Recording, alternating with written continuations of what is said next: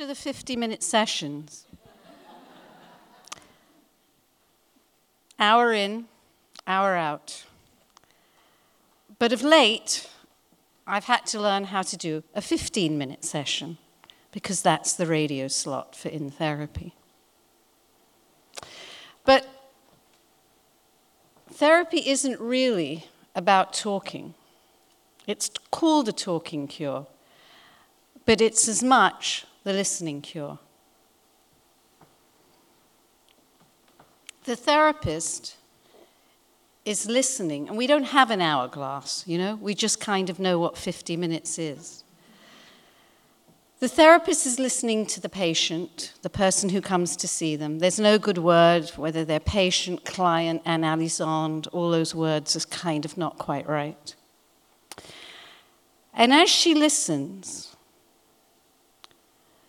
so the person feels heard. And once they feel heard by another, they can hear themselves. And they can hear things that surprise them. They can hear where they stumble, where they choke, where they don't expect to be upset. They can hear where they're angry. They can hear the silences. They can hear where the words won't come.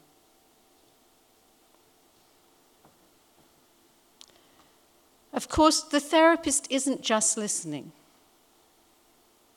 The therapist is watching, the therapist is observing,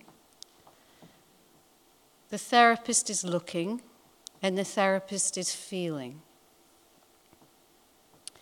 And in order to be really available and helpful to what so hurts the individual, to, to, to find a way to reach them, the therapist has to do this kind of magic trick which is she or he has to surrender themselves in the therapy room and enter into the hurt, the heart, the body, the longings, the desires, the conflicts of the other, and feel them in a version of how they feel them. And then she has to pull herself back, or simultaneously, probably, divide herself so that she can reflect and can think about what the problem is and how she or he might be of help. Therapy's been shrouded in mystery, and therapy's been represented as caricature. We're either Svengalis or we interpret. There's no such thing as a cigar or we're rendered as frauds. We're just snake oil salespeople. But there's something else about therapy that really interested me when I was a beginner, which is that when I went to a party and I said to people that I was a therapist, they always assumed I could see through them. So I decided to say that actually I was a geographer because I was actually just at a party. And therapists don't go around interpreting the world from a therapeutic lens. They do that in their office. And one of Freud's great discoveries was not what he had to say about the Oedipus complex or the fact that we all marry our mothers women too. But what he developed was something called the analytic hour. And it was his lab for understanding human subjective experience. By putting a frame around a particular kind of conversation and by disengaging from many of the conventions of ordinary conversation by lending an ear and allowing space to happen around words. one could see the workings and the painful and difficult workings of the human mind. So it's in the analytic session, it's in the consulting room that I try to understand what happens and what's gone so wrong for the people that I'm working with. Now, it's a very, very odd conversation. We don't ask questions. I mean, we ask a few. We don't soothe people by reassuring them. You know, when they say, I've just come back from my mum's and it was absolutely terrible, we don't say, Yeah, it was terrible for me too. This is what happened. What we do is listen. And by leaving some space around the utterances of the person who's come to see us, the conversation goes to places that aren't really touched by ordinary social intercourse. In fact, what goes on in the consulting room is really quite bonkers. And if you were to listen to it unedited, you might really be thinking that shrinks are crazy. But it gives rise to a very special kind of conversation and a very special kind of human activity, which is curiosity. Because one, both people are getting curious about the mind of the other, the body of the other, the passions of the other, the conflicts of the other, as they're in the process of change. And that's a very unusual thing to be doing. And many, of course, like the people at the party that I had to tell I was a geographer, many are curious about what goes on in the consulting room, and they really want to know. And I've tried it through the years in many different ways to talk about what goes on there. And eventually, I made a series of programs, or two series of programs, for Radio 4 called In Therapy. Now, the problem is that people have a fetish about. It's no, I should withdraw that. People are very concerned about privacy and about the confidential nature of therapy. It's what makes part of it possible. And when therapists write books and tell about patients, they have to conceal them or disguise them. And in this disguising, they actually miss an awful lot of what they were trying to say. So Philip Roth writes furiously about reading about himself being transposed into an Italian painter. And he says, What's that got to do with being a New Jersey Jewish writer? The, the facts, if they change, they change the tenor. So I've always had problems with writing, unless I was just writing a little vignette. And once I wrote a book called The Impossibility of Sex, which is a series of stories, imagined stories, about therapy, but told from the therapist's perspective.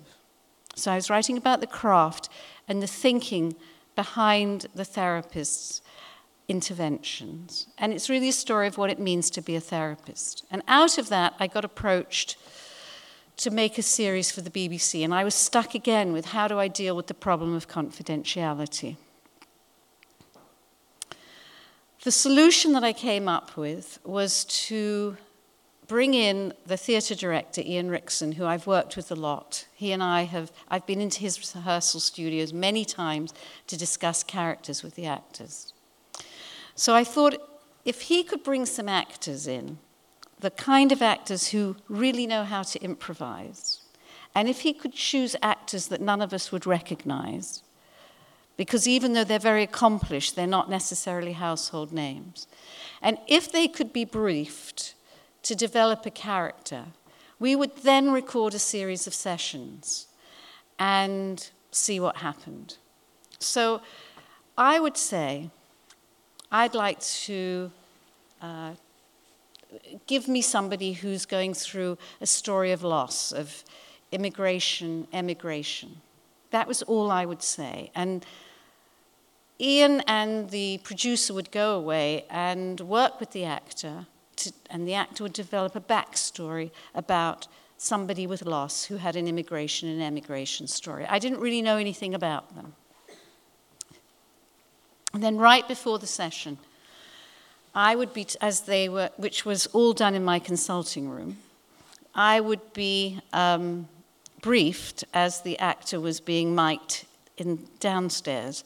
I'd be told, You've been seeing this person for six months, uh, they come weekly, and um, that's it. Okay, there's, there is, they, they fulfilled the right to, to do an immigration. So I had to pretend I knew the person.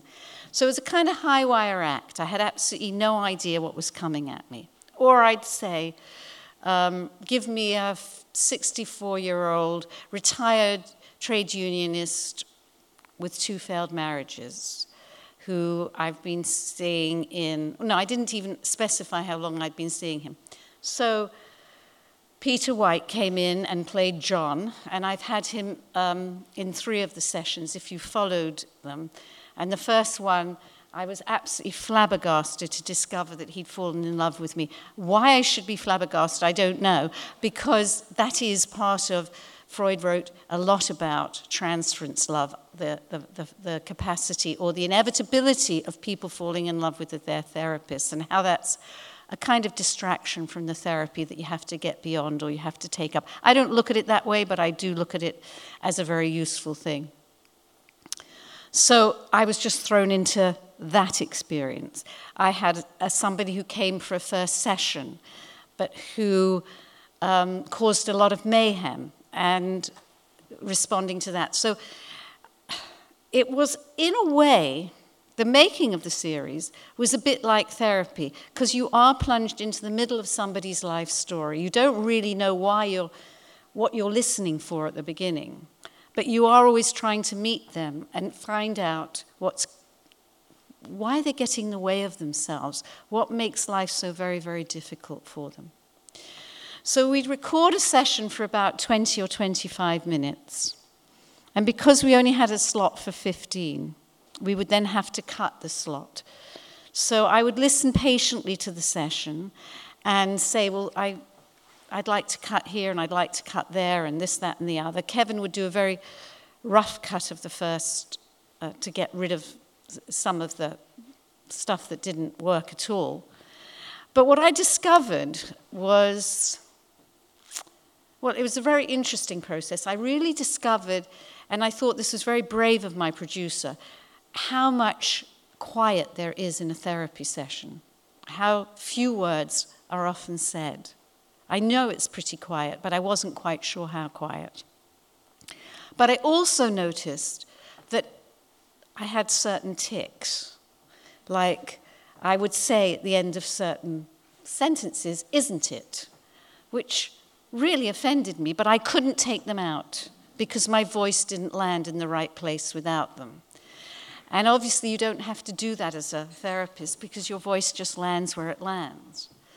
So the sessions were very much in the raw, and they were very, very authentic to the situation.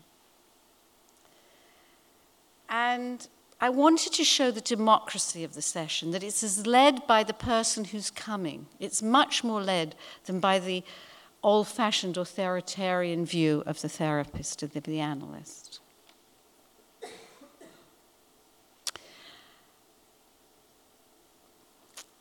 I think why these programs have been interesting to people is that in listening into in therapy, it lets us into the mind of the other. And like literature, it tells us about that most enduring of subjects, ourselves. Thank you.